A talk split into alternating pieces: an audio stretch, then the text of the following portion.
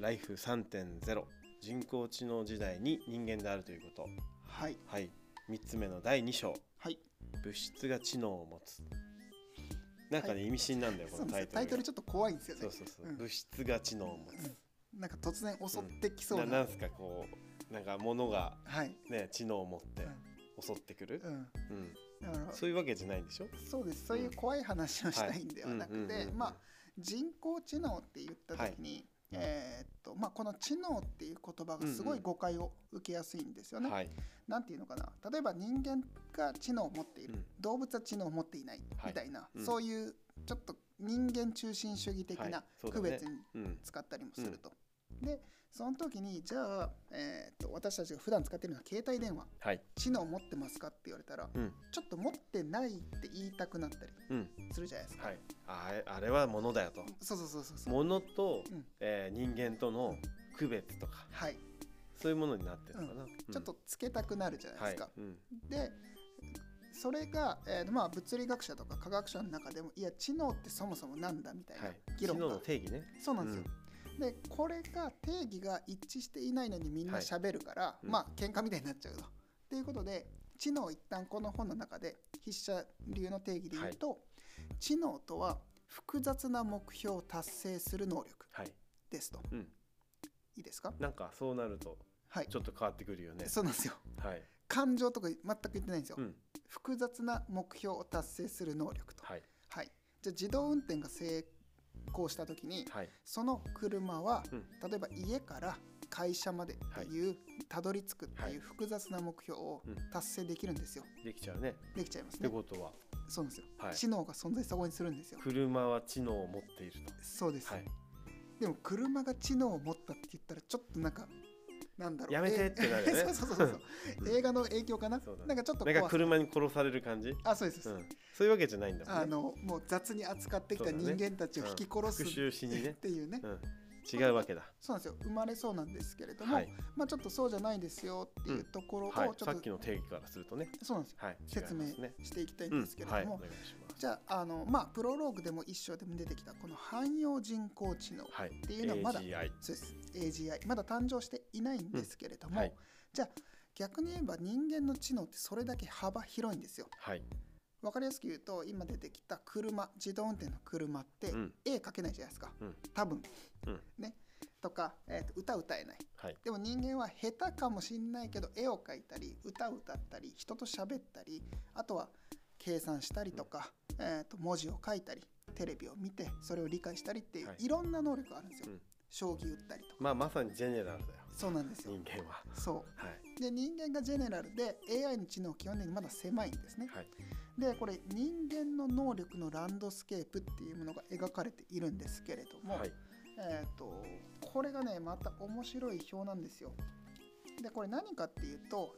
そのランドスケープまあ地理になってるんですけど、うん高ければ高いところほど、えー、と人工知能にとって変わられにくい。うんで逆に知能の、えー人工知能の進歩をうん水位が上がっていくように表現してるんですね。はいだからその水位が上がっていけばいくほどそこってもうどんどん沈没していくわけじゃないですか、うんうんなのでそれがどんどんどんどん奪われていっちゃうよっていう話なんですね、でちょっと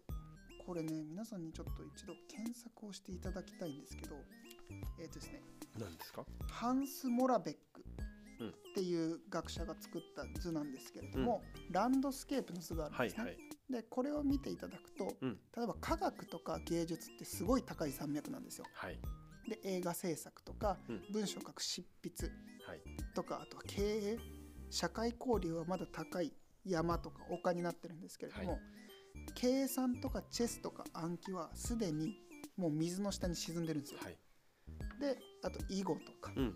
あとは翻訳がねもうちょっとでもう危ないぞっていうはい沈没しそうなところにありますと、うんでこのランドスケープっていうものが人工知能の水位がどんどん上がっていくわけですよね、うんそうすると沈没したところはもう人工知能の方ができるようになってますよはいつまり汎用人工知能に近づいていってるっていうイメージですねでこういうふうに人間の知能を図で表すと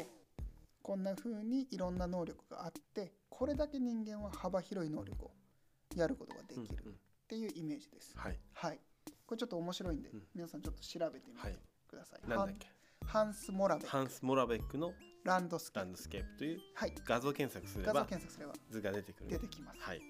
まあ、もしくは「ライフ3.0」うんぜひあ読んでいただければ、そうだねははいい載ってますのででこの海面上昇していくんですけれども、それが人間が機械を改良すると海面上昇するんですよね、はいでちょっとずつ上がっていくんですけどこの海面上昇のスピードを一番上げる方法が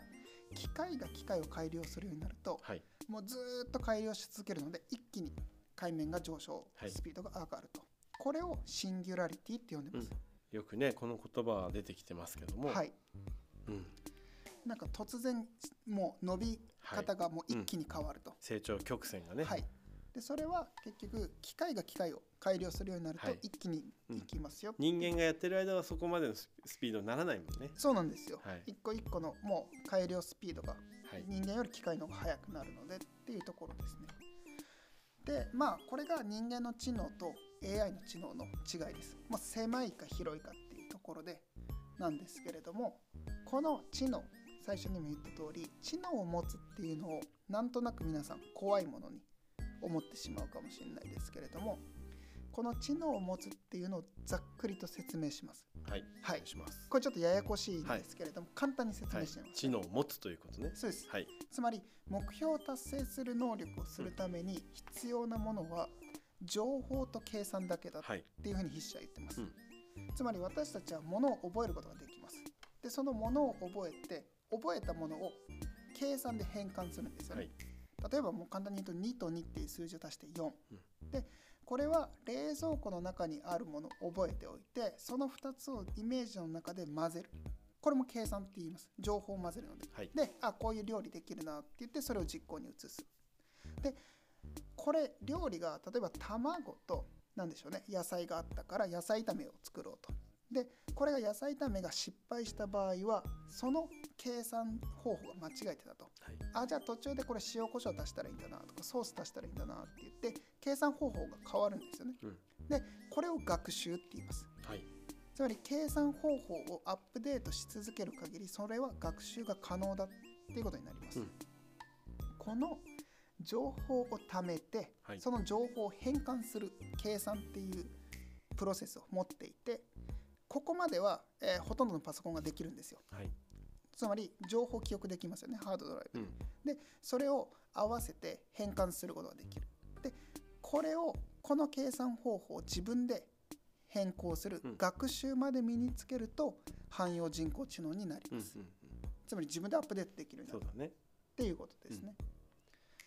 これができるようになるかどうかっていうところが一番のポイントですねまあやっぱりこの自分っていうか、はいなんだろうな、こうやっぱでも今の話聞いても自我が目覚める感 じ。自分で計算し始めると、はいうん、学習し始めるはい、はいうん、っていうところでこの学習ができるようになるかっていうのがすごい大きいですよはい、っていう話ですね。で、えっとこれ YouTube の方でお話ししたのかなえっ、とですねあそうだ次のところでちょっとこの学習っていうもの、これできるようになるのすごいむずそうじゃないでうん、すうか、ん、うん、例えばちっちゃい子って例えば赤ん坊ってまだ学習できない、うん、でもそのうちどんどんどんどん学習っていうものを覚えていって、はい、その能力を上げていくことによって言葉を覚えたりとか学校で勉強したりとか家の中で生活を学んでいったりってしていくわけですよね。でこの学習が実はもう人工知能ができるようになっていますよっていう具体例が存在するので、うんそれはちょっと辞書に、うん次回にちょっとお話をなるほど、します。うん、わかりました。